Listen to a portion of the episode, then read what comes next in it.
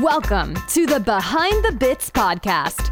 Your host, Scott Curtis, wants to learn everything he can about stand up comedy and take you along for the ride. Scott and his guests talk serious about comedy in every episode. Behind the Bits will uncover knowledge from different perspectives on subjects such as writing and performing stand up comedy, as well as booking shows and the comedy life.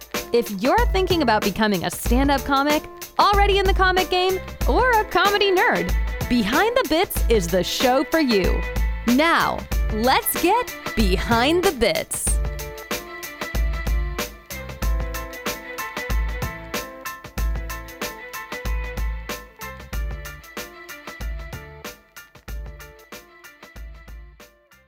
Hey, BTB buddies. Today I've got Drew Harmon from Detroit, Michigan on the show.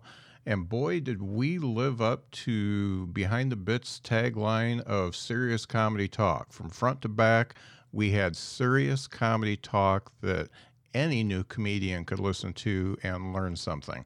So give it a listen. The first few minutes are a little crunchy. There were some audio problems, but it gets better after that. So hang out for like four minutes and then everything will be great. Thanks for listening. Here is Drew Harmon. Hey, Drew. Hey, Scott. Thanks for having me. Yeah, Appreciate thanks for it. being on the show. I appreciate it. Of course. I also appreciate that my uh, my Willie Nelson poster with the signed ticket is in the background. Yeah. there you go.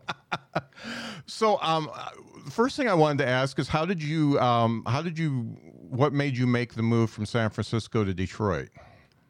Yeah. Uh, so I was in San Francisco for about 14 years. I actually started comedy in Grand Rapids, Michigan. Uh huh. Moved out to San Francisco for work. I'd been doing stand up. I'd been working. Uh, I because it, you know it's Midwest. Sometimes if you can competently hold a microphone and not piss in your pants for 10 minutes, Uh-huh. uh, then you can be a host at a club. Yeah. and it's not so much the case now. I think it's a little more uh, they're a little more strident now, but at the time uh, that was the case. So I was Uh-huh. already hosting at clubs in the Midwest. Uh, moved out to California for work, but I immediately jumped into the scene there uh, and had that moment uh, where you're like in a club, you're seeing some of the local comics, Mm. and of course I walked out. I went out there thinking like it'll take me you know six to eight weeks, and I'll be working all these clubs. And then I had that moment where I took my notebook and threw it away and just started from scratch. But um, I'd been in San Francisco for about 14 years. Uh, had done the West Coast scene, uh, LA regularly, uh, Portland, Seattle consistently. Mhm. Lots of road work, um, lots of those triple runs Mhm. through uh, through the Southwest and into you know into Nevada and that kind of good stuff. And my wife and I, we our parents, our, our families are all still in Michigan. Mhm. Um, we both still have day jobs. I've had periods where I am just a comic, but I had, had a day job for a few years now. And uh, it just kind of hit a point where we were already thinking about leaving. San Francisco is a tough city to live in. We couldn't upgrade our apartment. We were kind of in a small space. Pandemic hit, and uh, we've been saving up money. And of course, the money we had saved up couldn't get us a whole lot in San Francisco, but it could get us a lot in the Detroit area where we have a lot of family. Yeah. And that was kind of the bottom line. And on top of that, both of our companies in California gave us the ability to work remote permanently. Mhm. So we got to keep our California salaries in Detroit. And I got to tell you, uh, balling hard in, uh, in Detroit versus what it was like in San Francisco. So that was kind of the impetus. All our families, all of our parents are alive. We're getting old. Uh, We have a lot of nieces and nephews here that we didn't get to see a lot. Um, and I was just ready for a change. I, it's you know I, I'm in my early 40s, been doing stand up for about 15 years. Uh-huh. Uh, had some had some brushes uh, with opportunities like auditions for Comedy Central and that kind of thing, and uh, just stuff had not hit. And I found myself getting to a point of like, I think I'm ready for a little more space, and uh, let's go see what the scene is like in Detroit. So Uh-huh. that's uh, that's kind of what what pushed me into that. That's cool. And I find so many. I used to live in northern Indiana in the South Bend area, and uh, I got to meet a lot of Michigan comics. And there's just uh, for for it being Michigan, okay, Midwest, uh, almost almost to Canada, all that kind of stuff. There is just a lot of really good comedians that come out of Michigan. I'll say that. Yeah, and you know the the stage time's been good. There's uh within the immediate Detroit area, there's really you know three decent clubs, almost four. We've got a fourth one opening here soon. There's a lot of fairly local shows, like a lot of places. Uh, COVID kind of took out some local venues, uh, some Mhm. spots that had been doing consistent shows. So the scene's adapting a little bit, and you know, anytime you move from one scene, I was very comfortable in San Francisco. I was used to getting up seven to ten times a week if I was Uh-huh. in town. Um, and I was at that point where you can walk into an open mic or a book showcase and get stage time pretty easily. Mhm. And while the while folks here have been super nice uh, and easy, and uh, everyone's been very kind, uh, I was still an unproven, uh, you know, unproven entity. So there's it's it's taking a little while to break into some spots. I'm in at all but one of the clubs uh, here Uh-huh. so far, but that's great. And you know what? It's um, it's also not so bad to uh, to kind of go through that process auditioning uh tightening up your set you're back to like five minute sets i found that some of my material got a little flabby i was Mhm. spoiled in being able to be uh you know i'm going to do 10 sets this week so i'm just going to like jot down a half thought out premise and then i'll just go up a bunch whereas now that's not the case for me it's i need to be more thoughtful and take the writing a little more seriously which has been great um, Mhm. which led to being a little more purpose driven when it comes to what's in my five minute set. I Yeah. know they're only it's I you know that kind of thing, um, which has been good. It's a good exercise that I think most comics need to go through uh, on a consistent basis, probably. I, I do want to get to your um, uh, working on your sets and uh, you know the reason where I contacted you is because you got into the Asheville Comedy Festival and some people had asked you about you know how how do you do that and and, and most comics know that you have to have a, a pretty good five minute set to set, send in there. And I as I told you, I got to watch that five minute set uh, a few times today, and it's really, really good. I mean, the the amount of laughs are perfect, the pacing's perfect. You know, I I really I identified with a lot of the jokes, especially the Jefferson Jefferson Starship joke. Um, Oh, so yeah. because I'm old and I remember when it was Jefferson Airplane. Um, so I uh, really enjoyed that set. But in, in in your post that I read, you know, I read into it that you had to do a lot of work to get that set exactly how you wanted it. Uh, can you go into you know what it took to get that the way you wanted it? Yeah, for sure. Um, as as a comic, and like I said, it's I'd gotten used to longer sets, and I typically on the road and at clubs, I'm doing feature sets, so you have more space Mhm, to kind of putz around. mhm, But I I decided to put some energy specifically towards let's get a really tight five minute set together, and so um, really it kind of came down to I want to have a middle, uh, beginning, middle, and end. Mhm. Um, I want to start out strong. I want to give a fairly good assessment of the variety of stuff that I'm uh, that I'm able to talk about. I don't want to have it be just one one topic the whole time or just kind of bash into the same mhm. topic uh, over and over again and kind of repeat the same themes. I want there to be some variation there. Um, so there's a little something for everybody while it still combines, you know, my my general view on on everything. Mhm. Um, so it kind of came down to uh, for me, my writing process has always been um, start with this the basic concept and then flesh it out like setup punchline and then see if that hits. If that Mhm. hits, and you start to expand on that and look for the other ideas to add in there. But what always happens for me is um, it expands and expands and expands, and a bit goes from 45 seconds to three or four minutes. Yeah. And then the trick, that's the real hard part is okay, now can we edit it down so I can fit this so it's a minute 45, minute 30 Right. maximum.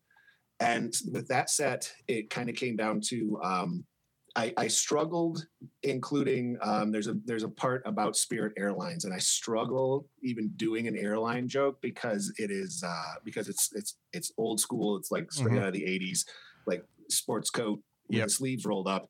Uh, however, I really enjoy my take on it, and audiences continue to uh, to have it hit. But I'll tell you, the editing process, the initial line I wrote that began the Spirit Airlines joke, that when I first did the joke was kind of the whole impetus for the writing it. Um, that's the bit that ended up getting cut out. That's the part that I don't do anymore. Is I would um, I I recorded it as part of the set a few times, Uh-huh. and when I was watching and reviewing the set, I realized that's the part that hits the least. That's the least that's the the smallest laugh of the whole joke, Mhm. um, and it doesn't drive the joke anywhere else. And I decided it was it was my favorite line, but I pulled it out, and then all of a sudden it hits harder and it smooths easier. Mhm. It uh, kind of goes easier into the next bit, and I think that's where I struggle, and a lot of comics struggle overall. How do you um, you, you got to kill your darlings sometimes? yeah. and uh, and look for specifically um, yeah the the laughs per minute. That's it's that was one of the things that i was looking at when i was trying to get to a five minute tape is is there a solid laugh say every 15 to 20 seconds? Mhm. it does this is there some energy um, propelling it forward? Because i've had sets that i've recorded in the past and stuff that i've done in the past where um, clearly it's uh, you know you have those those gaps where it's like 30 or 40 seconds of setup and if you're expecting a booker or a festival person who's reviewing tapes to sit through that stuff um, I know for a fact they're they're gonna they're gonna tune out, and Yeah. rightfully so. Um, and if it comes down to unless it's genius, unless it is 100% pure genius, um, they are gonna eventually tune out or drop off. And if, if it comes down to you and someone else who has who has 15 20 seconds between laughs, Uh-huh. They're gonna they're gonna go with the person who's getting more laughs. That's just how comedy works. Right. Again, unless you're a genius. I'm I and I don't want to. It's I'm sure there's folks who are like, "Who the hell is this guy?" Uh, and you're correct. You're not. You're not wrong. Um, It's it's I'm I'm a dude who's got uh, you know I've I've had a few things here and there. I've uh, I've been around, but I'm like I'm a solid middle dude. I am uh, I am a solid middle, but I at no point. Uh, the, my biggest brush with fame has been when a uh, when a weekly in San Francisco. Um, I had a show that was doing fairly well. It was in a local festival, but they put it in the weekly as uh, my show. My show's title with Dan Harmon, and the show sold out super super fast. Um, and they had to do an article about how well actually it's not Dan Harmon, it's Drew Harmon. Uh, and so yeah, that's that's kind of where uh, that's that that's been my biggest brush with fame. But on the other hand, um, you know, the I have managed to squeak my way into stuff Mhm. and uh, and I've managed to be around, and I've managed to get uh, get attention from bookers and other festivals, um, and I've got a better track record than most, let's say. So um, Yeah. I've kind of I've kind of seen the process, watched other comics uh, go through um, what works and what doesn't, Mhm. and this is just what's what's worked for me. Is you just have to. Um, I think as comics, we try to find the the secret ingredient. The, the, one of the reasons for the post was um, comics were congratulating me on getting in, Mhm. and that's great. That's that's that's super nice. But then I had a, a handful of comics who started asking, "What did you use to record it? What did what was your what was the secret of? Uh, did you use a 4K camera? Were you using a secondary audio source?" They're going into the production value of the piece versus um, versus the writing process. And I know for a fact that most uh, most show producers, most bookers, um, they would love to have a crystal clear image quality. They'd love to have it be pristine audio, Mhm. um, but they don't necessarily need it Right. to be. And so I was I was uh, a little shocked at how and and I'm one of those comics. I use a 4K camera, although I think the clip in question was recorded on my phone, if I Uh-huh. recall correctly. Um, and and I got the audio on my Apple Watch, and that worked just just fine. Oh, It really that's just- that's cool. Yeah. Yeah. And so, uh, you know, it came down to uh, I, the post came from a desire to uh, give some other comics insight into it's it's like do the best you can when it comes to production, Uh-huh. but the real work, like the stuff that's actually the the secret sauce, is all in the write, review, rewrite, review it again, rewrite it again, Yeah. over and over and over again. Um, that's where it comes in, and that's where you start to break through into the into the good stuff. And um, and yeah, that that five minutes just eh, when it starts to hit, and you realize like I have five super tight minutes. It's also inspired me to go back to my other stuff, like my feature set, and I realized like a lot of this is a little flabby and Mhm. indulgent. Let's start to tighten that up as well. It's been a great exercise Yeah. for me and just the writing process. And really, you can, uh, and, and folks don't mind the thunderstorm I got going on if you can hear it. I've got hail like the size of quarters coming down right now. But uh, yeah, the, the and, and I know myself, uh, watching my own stuff and analyzing myself, you know, you either you're one of two people. You either look at it and say, "Hey, this is all comedy gold. I love it," and that means your ego needs to be looked at, or you look at it like me and this is all shit, and I don't ever want to see it again, and I don't ever want to say it again. But then you have to look at it again and say, "Hey, this worked pretty good, but it could be better," and you, it, it's it's the hard I, for me it's the hardest part about doing stand up is actually evaluating what your sets are and getting the words right and and like you said cutting cutting out your uh, babies there the, you know the ones that you the stuff that you love that you think is super good and yeah it's just not quite hitting as well as it could yeah. And you know, video is I, I record audio of pretty much every set. And that's one of the reasons I I got an Apple Watch mm-hmm. is because you can easily do a voice memo there. And that comes in handy um uh, quite a bit of times if I'm syncing video later or something like that. Mm-hmm. But um it, it's such it's like the most crucial skill that I think a lot of comics forget about is just literally being able to watch yourself and judge yourself critically but fairly. Um, when I first started recording video a lot, um, I thought I was before before I recorded the video. I thought I was super smooth and cool, uh-huh. uh, and I looked. I was like, you know, I was statuesque, and I I looked like a you know rugged version of the Marlboro Man on stage. When I watched those sets, I realized, oh, I'm a muppet going crazy with my arms flailing everywhere, and I I realized how frantic I was um, and it wasn't necessarily that the material was bad. It was just I was performing it in such a frantic way uh-huh. that I would sometimes come off stage wondering, like, am I that out of shape? I'm sweating so much. And then I watch the video. I'm like, oh, it's because I'm a tense ball of anxiety the entire time. Uh-huh. I need to calm down. So that was huge for me. Um, but just being able to like watch it critically, and you know, there's comics on the other side of it. I, I knew one comic once who we were both doing a showcase at a club and he recorded his set on a, on a video camera and he went up early. And so as soon as the show was done he takes down his gear and he leaves and uh, goes out to the car.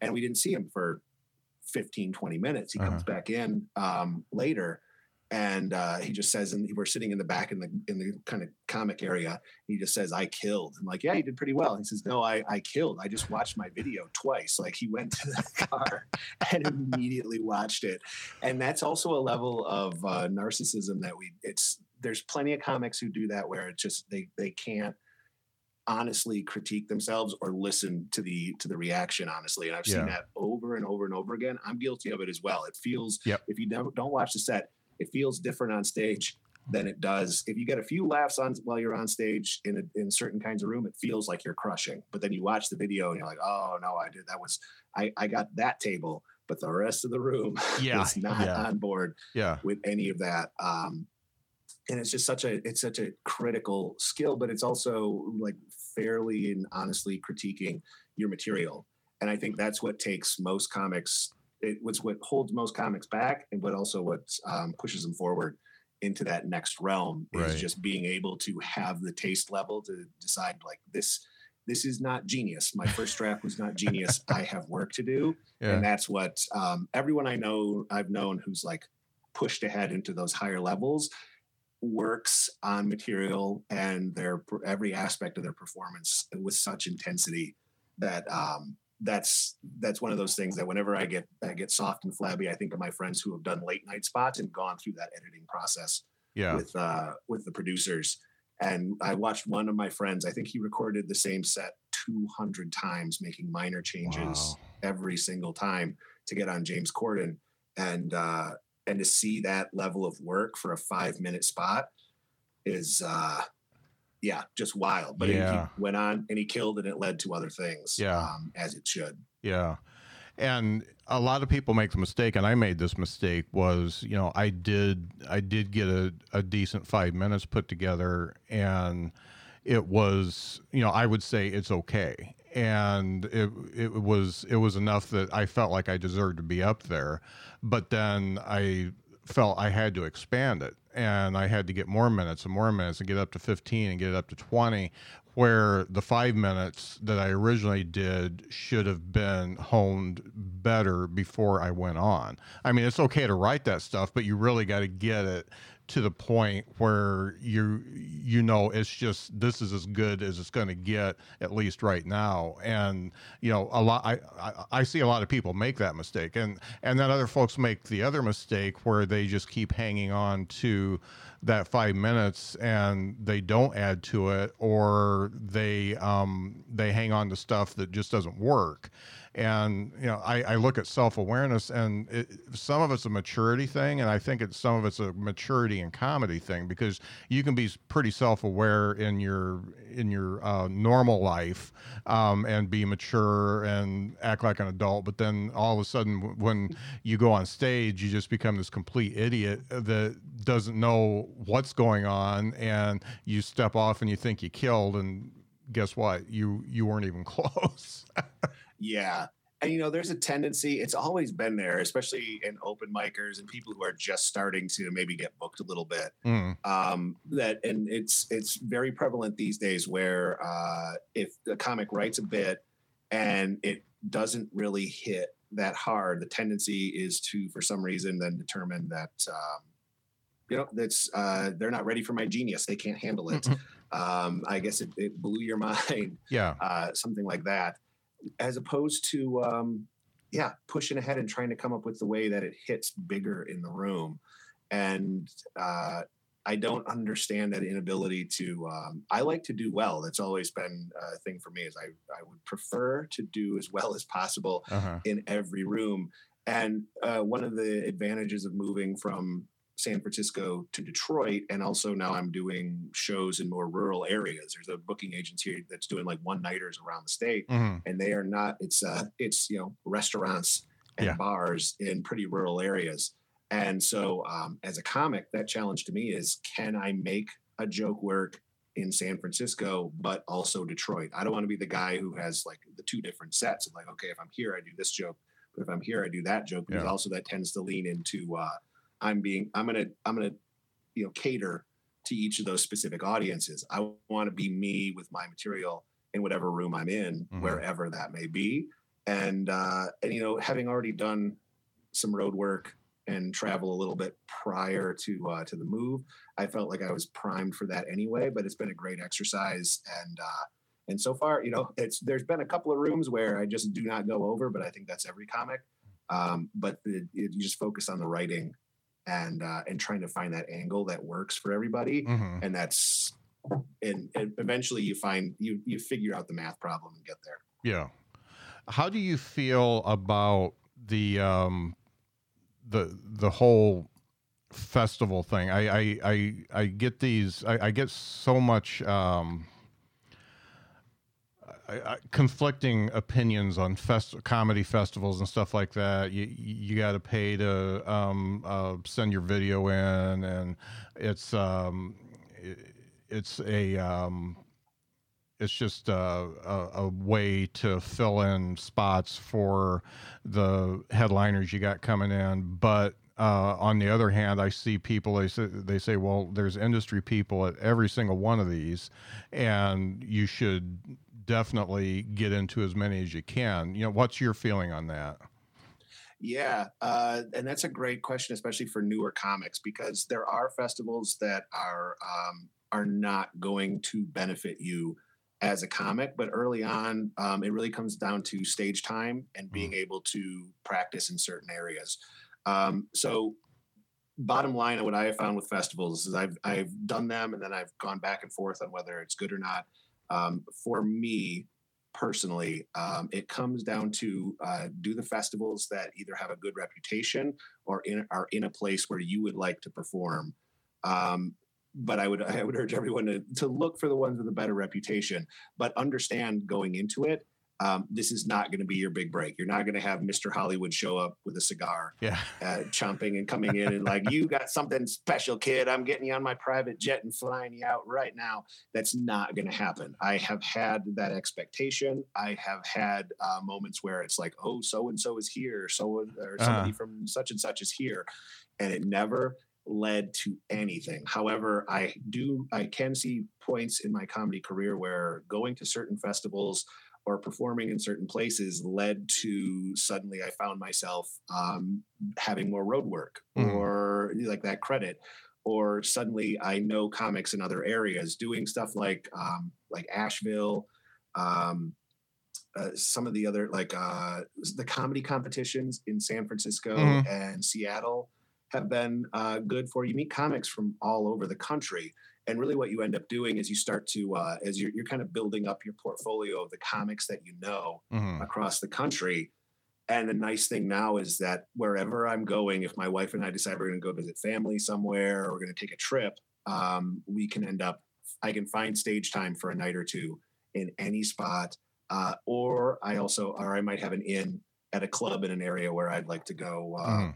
to go do a week or something. So Mhm. you start to build those connections, and uh, and also just traveling to other places.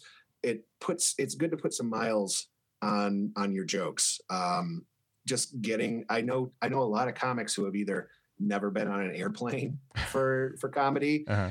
or they've or they've barely driven uh, across state lines to do stand up and you can kind of tell and especially if someone if a comic is based in a very specific area and they stay in that area for a long period of time and this is as true in um, this isn't true is, true in like florida as it is in new orleans as it is in san francisco as it is in new york and la Mhm. comics develop that that callus for that specific area.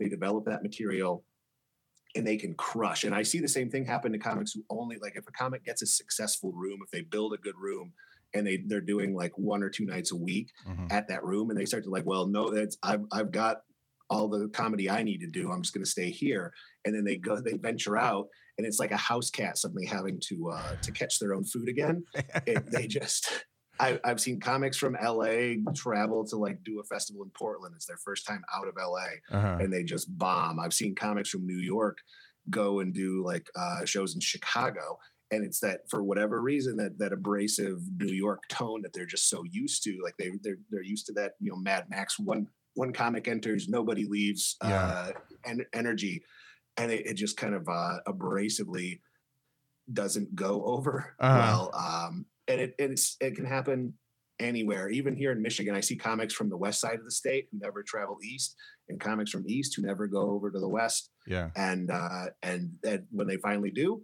they bomb, and they're like, "Well, that side of the state sucks." Like, no, no, it doesn't. It's just you don't know how to you know how to work the three rooms that you keep hitting all the time. Right. You gotta you gotta mix it up. So festivals, um, if you can afford it, do it, but don't look at it as uh, this is my big break. This is where I'm gonna I'm gonna have a Netflix special by the end of the year. Once I once I do that, look at it as an opportunity to meet some other comics, um, perform on some different stages, um, but also set your set your boundaries for what you're what you're expecting to get out of it. I had one festival before COVID that I was accepted into. Uh, I accepted the invite. I got the the itinerary for the shows, and they put me on two shows. They were both in a bar at the town that the festival was happening in, and the bar seats about fifty people. Mm. But I they were also they had a they had a club and a another larger venue they were doing other shows. And so I reached out to the one of the main producers and said this this is not worth the plane ticket and hotel um, for me to put this expenditure in to come do bar shows. I can do bar shows where I'm at right now. Mhm. I would I would like to be on one of those.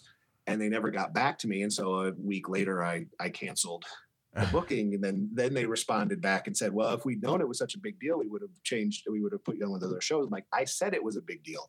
But that I I set you set those boundaries and what you expect out of it. Don't don't fly around and, and blow all your money just to go do um, to do bar bar shows Uh-huh. um, set you know make a goal of what you want to get out of it and uh, and stick to that and if you're not going to get what you want need out of it then don't don't uh, feel too bad about um, about not showing up or canceling there's always another comic who is more than happy to take that spot so Yeah. um, Yeah.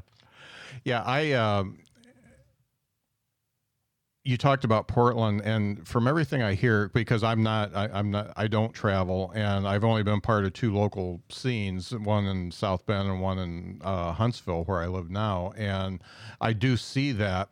Um, and one of the things that I notice is, uh, you know, people get so wrapped up in the I guess the the drama of of, of their scene that they they forget the what their ultimate goal is. And then then on the other hand I see people who don't get into it and they're just nice to everybody and uh, they do their stuff and then they get out and don't uh, uh, don't uh, start fights or anything like that. And uh, those are the ones that I see moving ahead quicker. Um, and actually um, getting out and getting some feature work and getting on shows and showcases and stuff like that much quicker than the ones that are just more about the politics and and stuff like that. And and, and you never know what their actual goal is. You know it, it, one thing that I learned, you know, being in business as long as I have, is you really got you have to say what your goal is, and you have to be realistic yeah. about your goal, and yet make it uh, hard enough that you have to work for it. And in in comedy, I think it's exactly the same thing. And if you don't have your eye on the prize, uh, you are really doing yourself a disservice in your act and and and what you want to do with your life. So you know, even you know with the podcast and you know um, when I when I do go out and do comedy and stuff like that, you know, I do make a little goal for myself. You know, I I, I want to get this many laughs. I want to make this joke better. I want to do this, and and I I do that rather than think about you know what are the other people doing. Yeah, it's you know, comedy should always be. I've always thought that comedy should be on some level a bit competitive, but don't be a dick about it. Like mm. whenever I'm, yeah. whenever I do any show, I always I'm sitting there as a comic looking at I watch the rest of the show as much as possible. Mm. And I'm always in my head thinking, I did better than that person, but then they did better than me. Yeah. They closed really strong. and and you look at that, but it's not so it, it, it's more about I don't think it necessarily like I'm trying to beat the other comics. It comes down to competitively, how do I make myself better? And that's always the goal. Like how do I make that joke better? How do I close stronger? That that this person, I feel like their jokes weren't as good, but they built a really strong connection with that audience, way stronger than me. Mm-hmm. And more people are coming up to them after than are coming up to me. I'm just standing here. Just, they're just like, "Hey, what's up?" And then they go and talk to this person that they had a really big connection with. Is it their material? Is it their stage persona? Is it their the way they carry themselves? All of that stuff makes a difference. And so it's you have to think of it that way. And you know, you, it's the the the comedy scene drama and the person who's like very detached from it. I've been both of those people, uh-huh. and um, and being mired in the drama and getting a reputation as being a person who who talks behind people's back is never a good thing. Yeah. And also, um, I feel like it ends up being the kind of situation I call it playing comic, where a person uh, they start out doing stand up. They kind of stick to their area. They most likely get their own bar show or something they book, so then other people will book them back. Mm-hmm. Um, but they get really into the lifestyle of like, I'm out four or five nights a week. I'm drinking all the time. Yeah. I'm out doing shows. I have a really strong opinion about what this local comic did or what this local comic did or how mm-hmm. they run their local show. But again, they don't expand out very much and um, they get kind of stuck they, it's like their their wheels are spinning in the mud. Yeah. In that spot, and um, they start to kind of be known for like the one thing. I see a lot of comics, and I fell victim to it too. Is once I got to a point of having a really strong ten minutes, and I was getting booked consistently, and I had that ten, I rested on that ten for a good. 18 to 24 months mm-hmm. um, without developing additional material. And that was my period of playing comic. I was drinking consistently yeah. at every show. I'm hanging out before and after. Mm. Um, I, all of my all of my closest friends are comics.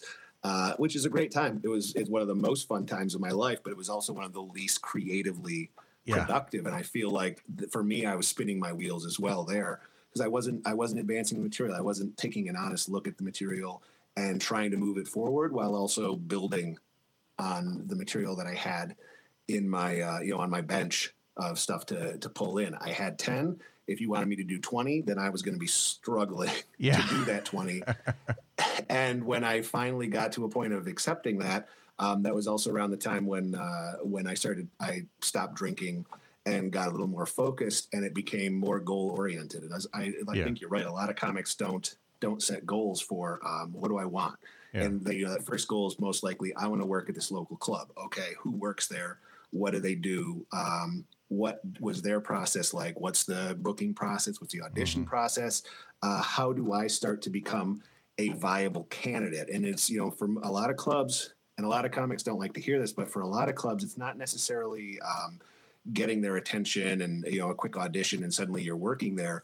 It's also making sure that you look, you don't give them reasons not to book you Right. and a lot of comics provide a lot of reasons to like well they're they're funny on stage but i heard they're they did this at this other show or i heard they they are they go on stage drunk a lot Yeah. all of that kind of stuff um it's a lot of a lot of clubs it takes a bit longer to get in there because they're just making sure you're not crazy Yeah. and so that's the first goal is like how do i become um, how do i respect this as a business and present myself as somebody who is viable that i'm going to show up i'm i'm going to be reliable on stage i'm going to be funny i'm not going to cause any problems. And uh and, you know i'm not saying necessarily like play it super safe with your material. I'm saying be a professional. And uh the the best clubs in the country all uh all are very supportive of all sorts of material, but they also are most likely to book comics that they know are going to respect the club and aren't going in specifically to cause problems Right. with their audience. Right. In the end, in the end, we're still selling drinks and chicken fingers. That's kind of Yeah. kind of what the whole deal is. and and that attitude you know there are thousands upon thousands of people that are um, good enough to be on showcases they've got a good 10 or 15 or they're um, really good hosts um, they've been hosting but they haven't been able to make that uh, leap into the feature part and everything that you're talking about uh, being uh, being nice, being respectful, respectful of the club, and uh, having ha- having good material, all that kind of stuff has to um, really play into the fact that people want you to feature because they know you know they know that this is gonna Drew's going to show up. He's gonna he's gonna do good. The crowd's not going to be pissed off when I get on stage, and it's gonna it's gonna be a um, good experience for me because my feature's good.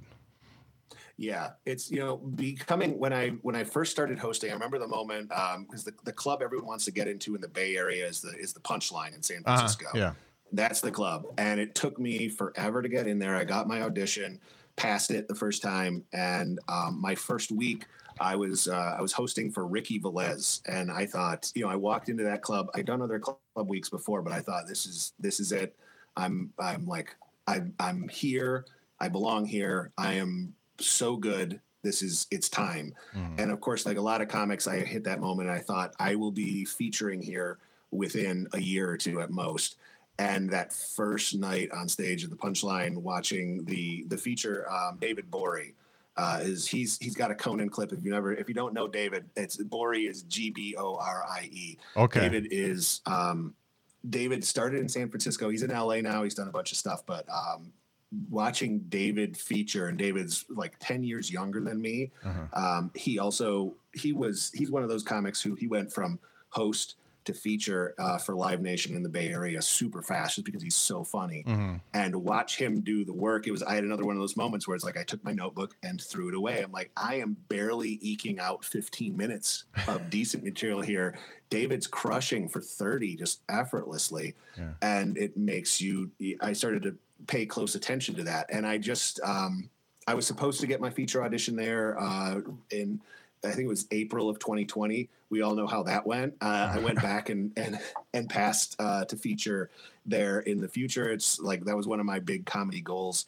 And uh, when I left San Francisco, I was a little emotional. Like I haven't done that yet, um, but they were nice enough to invite me back to do a week and do an audition. And I'm heading back to feature there for uh, Mary Lynn Rajskub Oh, okay. in uh, September. So I'm very excited. Also, Mr. Show was big for me. So this is uh, it's it's all sorts of stuff coming together. Wow. Um, but yeah, it's like the feature spot it's it is um it's the easiest spot I will say typically uh, Mhm. it's it's super comfy for any comics who are wondering uh, is is featuring better it's so much better Yeah. the hosting is the hosting is a lot of work uh, and a, lot of clubs make the host also have to deal with all the logistics of you know you got to put your put your name in this bucket and we're going to do this drawing and Yeah. here's all this information about hotels and snacks and all that stuff the punchline and live nations clubs do not. In fact, my my some of my favorite clubs to work are the Live Nation clubs, but um, but it still it comes down to uh, the host has a lot of lot more work to do. But if the host bombs, the features job is to bring the night back up, and the host sometimes will bomb just because um, you're you're on stage while people are ordering drinks, they're getting settled. Mm-hmm. Uh, I've had when I was hosting more often, I had someone come up to me at one club and ask uh, how we determine whose turn it is. I'm like, what are you talking about? He's like, well, I, I, it's just you guys just take turns from whoever works here, just hosting the shows, right? Like he thought I worked in the bar, I was, you know, I was, a waiter or a cook or something, and it was like it was just my turn to host the show. I'm like, this is. This is Emo Philips who's headlining. Do you really think they just like drag someone? It's like, well, I, well, as soon as you're done cleaning that toilet, get on stage and, and host the show. Um, but there's that perception and so sometimes the host struggles through no fault of their own. They can have great material and i i had that moment plenty of times of like i just cannot get them because they don't respect me whereas the feature the show has officially begun um, but you, that means you also if the if the host didn't get much that means you're you're coming in kind of cold. Yeah. And you got to warm it up for the for the headliner. And it's a it's a fun spot. I enjoy it quite a bit um, and uh, yeah, it's just but you get there through just consistently showing up mm-hmm. over and over and over again and looking at your jokes very critically. I've had I know quite a few comics who make it to hosting consistently, and especially if they host at like bigger clubs, uh, they will just kind of stick there, and then eventually they start to find themselves featuring at B clubs or C clubs or even headlining mm-hmm. at C clubs. But the act never really evolves that much um, and some of the best bookers I've known at some of the bigger clubs, it's they they can see that some people are are headlining at whatever club in rural Dakota or South Dakota or something, but they're like, yeah, but they're they're a host here. Right. Uh, yeah. and that's just uh, I I know I can think of uh, yeah I if I I was gonna t- give an anecdote, but I immediately realized that I would be easy to to Google who who I was talking about, so I'm not going to. Um, because they're they're a very lovely person. But it was uh, yeah, Booker. Uh, when a Booker friend gave me an anecdote about something like that. Yeah, and it's it all comes down to um, just uh, try to be a professional. It's still a business, and it comes down to uh, you know do the work when it comes to the material. Don't focus so much on uh, the production value. Just if you if if you have a 4K camera, it's only going to get your mediocre set in sparkling quality yeah. if, the, if the material's not good. You know, I, I want to back up a little bit because you mentioned early on that uh, you recognized that you were just, uh, you know, a ball of energy up there because you, you know, you were you were nervous and uh, and uh, all that, and it's one thing to recognize it did you take any steps to actually be so mindful when you're up there that that you um to- you were able to tone that down? And if so how did you do that? Yeah uh, so i started to have just like simple little things that i like little um, steps in the in the act or during my sets that i would try to remind myself to do consistently. Uh, big one was um, whenever I had a joke that I believed was the punchline, whether it hit or not, uh, especially early on, um, when the laugh was happening, take a big, take a break, take mm. a beat, and take a breath. Yeah. Uh, and I would keep repeating to myself, slow down. Mm. Um, and I started to, I put a lot of effort into enunciating more clearly uh, and just kind of making sure that I was I was realizing two things when I was watching those videos of me just being frantic. Mm. Um, one was I was working myself up into a lather, and I was coming off stage just drenched in sweat, which is just disgusting. Like yeah. I can remember coming off stage from a ten minute set in a in a room that was not warm, just drenched in my shirt, soaked through. It was disgusting. Uh-huh. Um, but I also watching it realized that there was there were good punchlines in the in the act they just couldn't understand them because I was going so fast. Mm-hmm. And another comic, when I mentioned that what I was what I was trying to do, he said, "Well, you know, you're kind of like the boxer that comes out in the first round, just swinging wildly, trying to knock them down and get them. Like you're you're just swinging so wildly that it's that nothing lands." Uh-huh. Uh, and I started to slow down, and as a result of that, I started to have better sets. Suddenly the jokes are hitting harder. Some some of the setups and the tags are hitting better because I'm not just I'm not so frantic about it. Mm-hmm. It's a little more paced.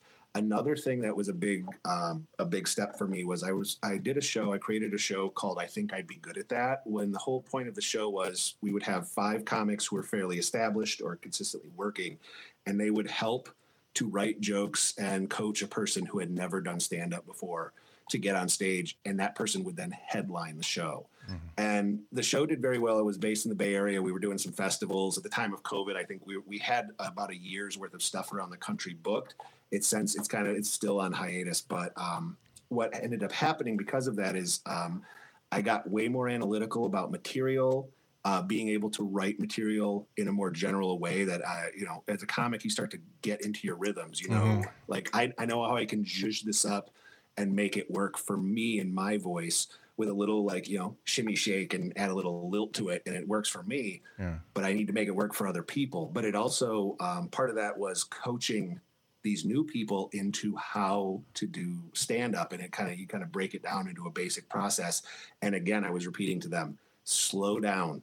At every punchline take a deep breath mm-hmm. and then go into the next next joke. Like it's don't don't just race through and uh, the great thing about all of that is I had people who they were terrified of public speaking, they were terrified of doing stand up, and uh, I had a lot of those folks come away from that experience saying that it not only changed their perception of stand up comedy and performing, but it just changed their their whole lives in terms of like presenting at work, mm-hmm. giving a presentation, um, talking to people in public spaces. It was, and you start to see those things that how it's it becomes a universal thing. Um, but it, you just have to concentrate on the moment and be more thoughtful about how these words are coming out of your mouth. Yeah. Um, and am I just beating them over the head? Right. Or, am, or am I doing it in a more conversational way? One other funny thing that happened as part of all that process of like watching the video and getting trying to be super tight about the words, I started to realize that at one point I was getting so precise with the verbiage, it was like I was reading from a script and I wasn't. It was just in my head. Uh-huh. And I started to realize that I went from having really good sets to suddenly it was getting a little more mediocre, a little more flat. And I started to, I kept, tried to keep the pace of not going too fast, but I would start to add in ums and uhs. And I started to think of it more like jazz, where I was able to kind of move around a little bit, where uh-huh. I know the beats, but I'm, I'm kind of changing the notes here and there. And that little extra bit of sloppiness um, or a perceived sloppiness. Uh-huh. My wife, my wife will complain that it seems it seems like I'm making the same uhs and ums and stutters over and over again. But it, to me, it ends up finding shape in like it hits with the audience in that they think this is just it's you know kind of a fun performance of it's it's coming out of my out of my mouth for the first time. Yeah. As opposed to um, I am reading a script. I am JokeBot nine thousand. Here yeah. are my jokes. and that and that was another thing that evolved for me. And that's literally just watching and listening to my sets over and over and over again, which is super painful, uh-huh. but uh, so necessary in this whole process. Yeah, yeah. I really like the idea of these um, themed showcases that are, you know, either um, I think I think I can do that, or um, you, go up and part of your set has to be a subject that you don't know until you walk up there and stuff like that, because it really, uh, first of all, it makes you mindful, but it, it's almost improv uh, in the fact that you have to kind of watch what other people do and what's working for them, and I think that's really good for the growth of a comedian and I'm scared to death to do it because I've got one here and and I I'm I'm like ah I just I think if you throw a subject at me that that I'm not ready for I don't know what I can do I'm just going to be up there stammering it's you know and uh, for my show we would we would sit down with a person who had never done stand up and we would start asking them questions like what's a story that you tell all the time at parties uh-huh. what's a story that your friends would tell about you um, and we start going through those and so then the comics would start to you know take their own stab at trying to write that and then we would kind of rewrite it based on how this person you know their cadence and all mm. of that hmm. good stuff um, and some comics would jump in head first and they really enjoyed the exercise other comics struggled with it. Um, and I will say, if there's anyone out here who's considering creating a show where you give comedians homework, it's a terrible idea. Do not ever do it uh, because what I ended up having to do with most of those shows is I would have, we were aiming to have the person do about 10 minutes. And I would end up getting about three or four minutes worth of usable jokes Yeah. from the comics and on most of those shows. So I ended up having to write uh, most of the set, which was good and bad. Um, on one hand, it really is lame that you have to sit down and, and try to write six or seven minutes worth of jokes for a person with then this and the show's happening in like a week and like this has to be good on the first try on the other hand i did get good at it and it affected my ability to write for myself Uh-huh. It's it's i like i had said earlier in the show I'd gotten sloppy. I'd gotten used to a lot of stage time. And so I would just write on stage or I would edit on stage. And there's a period where I never wrote anything in a notebook or wrote it down anywhere. It was just in my head. Mhm. And I would know like the title of a joke and I would just kind of use that over and over again, but it would just kind of modify. Going through that exercise and and writing a little more thoughtfully ended up meaning that uh, in writing for other people and for another person and having to coach them into here's how you tell this joke um, it made me a lot more analytic, analytical about the process Mm. of performing stand up and writing stand up and that was a huge that's been a continues to be a huge asset for me stage time is not as prevalent as it once was um, for me here by design i didn't come to detroit to get super famous but um, and be on stage every night Mhm. but when i do go out two or three nights a week i'm, a, I'm much more purpose driven about what i'm doing on stage and the joke is a lot more fleshed out Yeah. than it used to be it's not as uh, I, I like to say the, the joke is now wearing jeans as opposed to the sweatpants it was Yeah. uh, a few years ago And and when you get to a certain age, you just realize that you, you've got so much time left, and and you don't want to you don't want to waste that time at a show or a mic or something like that doing something that doesn't give you anything back. And and that that you know i got stuck in that. And you know every time i did uh, when i was in south bend you know the open mic would either have uh, all comics there or it would be just full of Notre Dame students because they all decided to come. And every time it was full, standing room only, I would break out the greatest hits every single time instead of bringing out new stuff. And I kick myself now for that because it, it's just an open mic. It's not, Yeah. they're, they're not going to remember. Uh, and, and, uh, I I could have grown a lot quicker because it, it was full of Notre Dame students more often than not, and I could have grown a lot quicker if I just would have you know sandwiched in some new stuff and not just bring out the greatest hits every time. But uh, yeah, it's it's a it's a learning process, and looking back, you know you can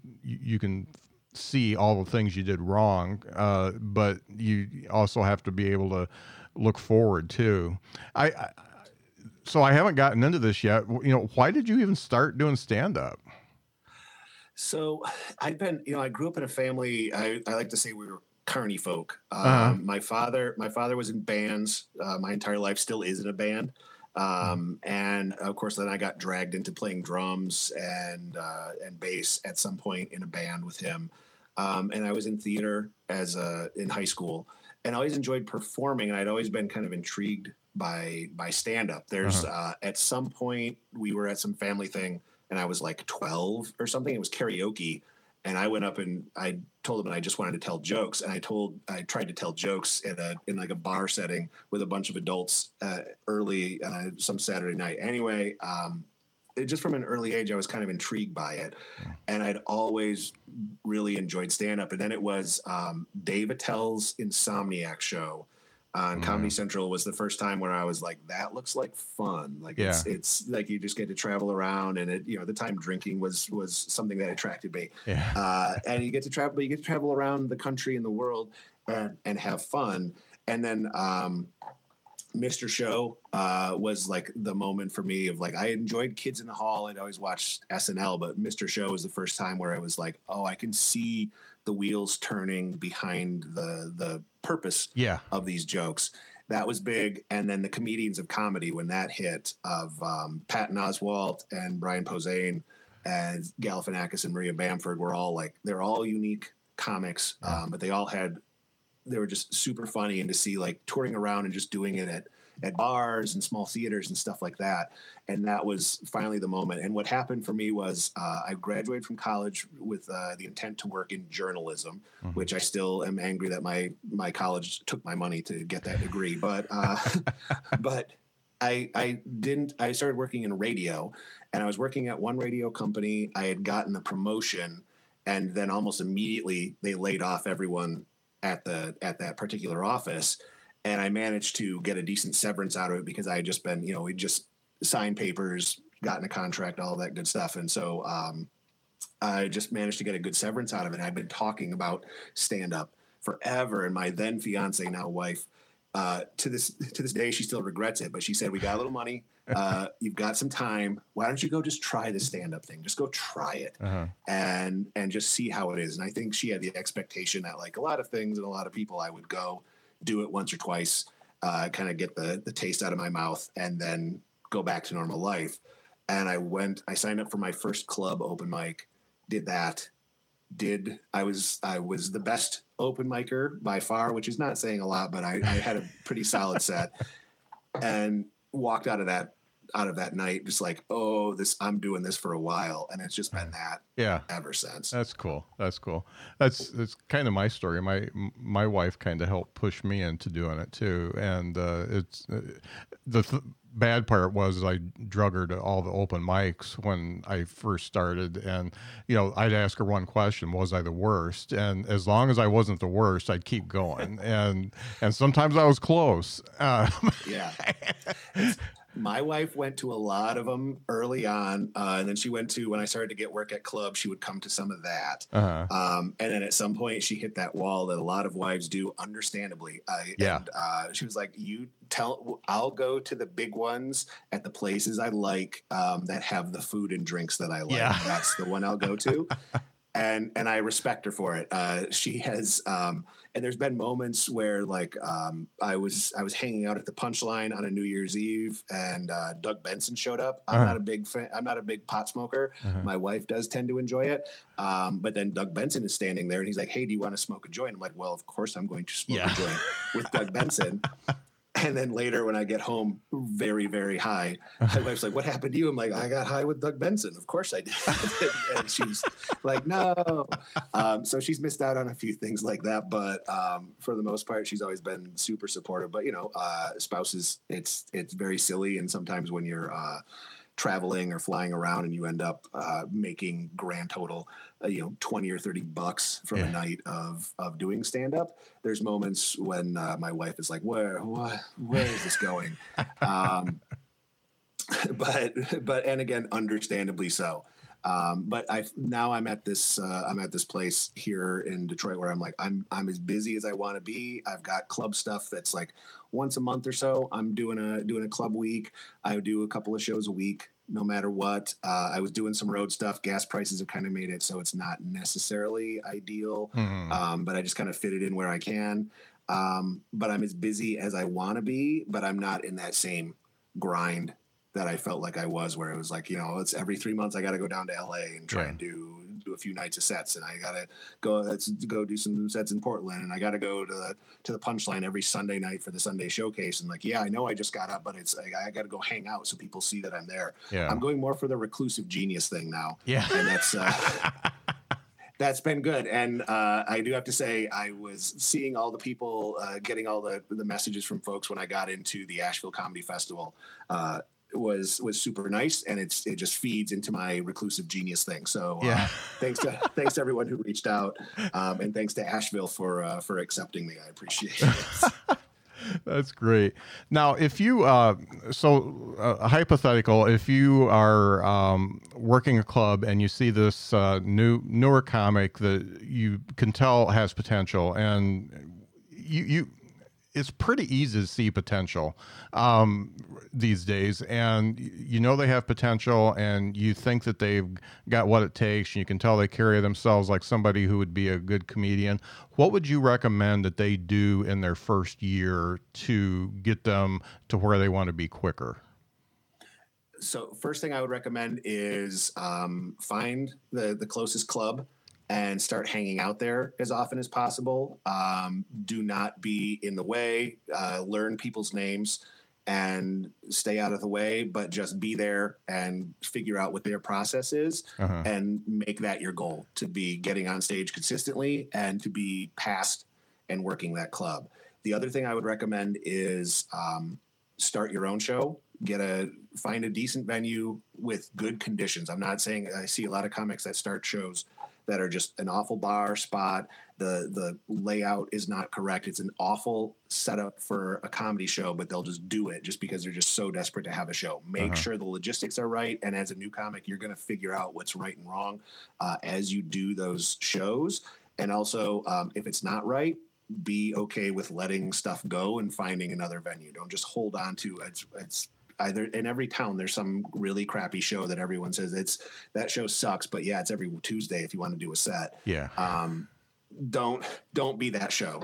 Uh, so so create a better show. But it, it uh, while all of that's happening, your number one goal shouldn't necessarily be um, to you know to just be getting past and trying to get work. The the big thing in that first year is that um, get on stage as much as possible.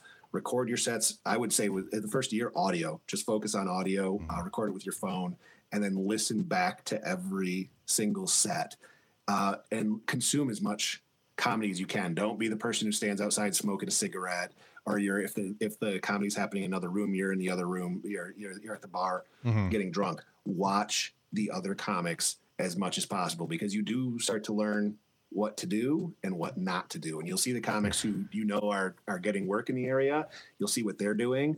And then you'll see the guys who like they've been doing it 10 years, but they've been an open micer that whole time. And you Yeah. can start to figure out like, oh, that's why that person doesn't get any work. Um, so watch that stuff. But also you got Netflix, YouTube, you got all these other spots to consume as much comedy as possible. And then um, compare yourself. Think of it as competitive, but always competitive with yourself. Don't start uh, battles with other comics. Don't judge other comics. It's always about you. It's, you can point out what other, especially in the local scene, Uh-huh. you can point out what other people are doing wrong all the time. It doesn't make any difference in regards to what you're doing. And uh, I can speak from experience and conversations I've had with bookers at clubs. They don't necessarily think of it as one comic versus the other. They're trying to find the right pieces to fit in whatever show they're booking. So it's it's a it's a rich pastiche of different Yeah. different colors and options. Yeah. Um, so you know, it's you got you might be a guy who's like might be a, a chubby white guy with a beard who talks about Spider Man. There's another chubby guy, white guy with a beard, but he's talking. It's all about you know craft beer and his wife. Yeah. It's two different things, and a booker is going to look at those analytically as as different pieces of a puzzle Yeah. to put together on the show. So don't don't think of it uh, necessarily as as competitive against other comics. Just always try to push yourself and not uh, don't don't start don't start shit with other comics. it's just and and if at all possible, don't date other comics. There's that I've I've seen that implode enough times. Do do whatever you can to just squash that early. Yeah. yeah, I've I've seen some of that too, and uh, yeah, it's. Uh, I, I'm just glad I didn't start when I was so young and stupid because I know I would have made all those mistakes and probably worse than anybody else. Oh yeah, and it's I can say that, and uh, it's I was married when I started to get in, or I was uh, engaged when I got into comedy. Uh, So my wife's been with me through the whole thing. So I've never uh, never been that person, but I've watched it happen with so many of my friends, and I do know a couple of successful comedy relationships of people who are um, yeah who have done uh, managed to make it work. Um, but that's definitely the minority. yeah, yeah, yeah, yeah. It's an anomaly. Well, Drew, thank you so much for being on the show. Uh, where can folks find you on the uh, internet, and uh, where are you going to be here in the next few weeks?